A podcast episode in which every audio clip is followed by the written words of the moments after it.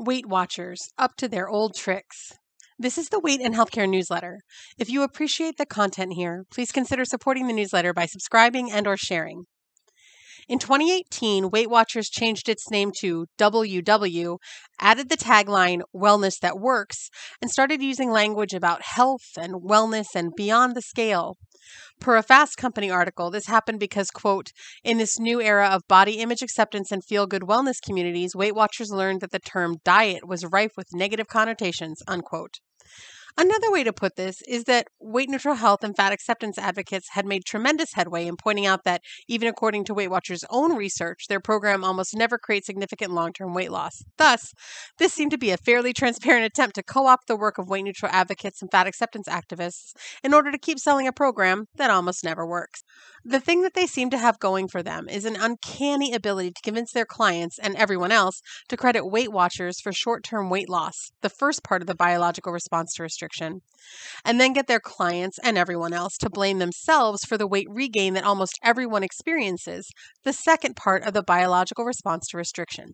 In this way, they convince people to keep coming back for multiple rounds, which forms the nucleus of their repeat business model. According to an article by Traci Mann called Oprah's Investment in Weight Watchers was smart because the program doesn't work, quote, Weight Watchers brags about this to its shareholders.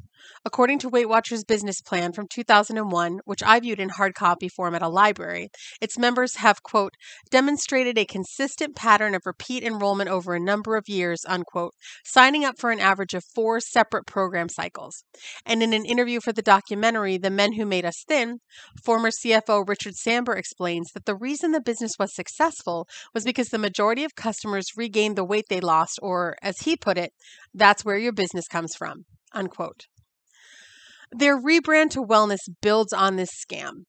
Which brings us to the postcard I received in the mail recently. It's a postcard with a gray background. At the top left is the WW logo next to the words Weight Watchers.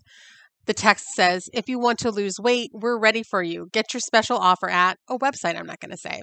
Then there's four bullets proven nutritional science, a supportive community, build healthy habits for life, weight loss that lasts. The image is a smiling woman in a blue long sleeve crop top and beige drawstring pants carrying a canvas bag with a scarf in her hair, smiling with her mouth open. Beside her, it says, new member Naomi M, minus 68 pounds, with an asterisk. The asterisk says people following the WW program can expect to lose one to two pounds per week. Here we see their old and new tricks on display. In terms of old tricks, they're showing someone with a relatively large amount of weight loss with an asterisk that goes to a disclaimer. The disclaimer is completely unclear. It makes it sound like the average Weight Watchers participant will have the same results as the model within 34 to 68 weeks, but the research absolutely does not support that. They also claim weight loss that lasts, even though their own research and about a century of data say that that is a straight up lie. New tricks. They market publicly about health and wellness to avoid the negative connotations of diets, but when it comes time to really sell, they bring out the weight loss talk. So it says Weight Watchers right there at the top, even though they officially changed their name to WW.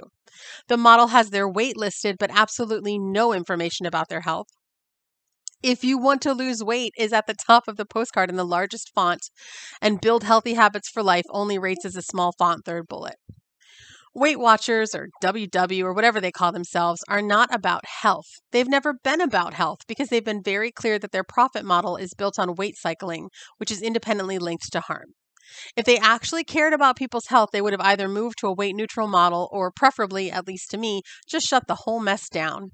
I'd bet all the money in my pockets that this whole switch to marketing about health is about finding a way to co opt the work of weight neutral advocates and fat liberation activists, gloss over Weight Watchers' utter failure at creating long term weight loss, and try to get people to stay on their program even though they are gaining the weight back, all while continuing to convince their customers to blame themselves for having the outcome that about 95% of people have.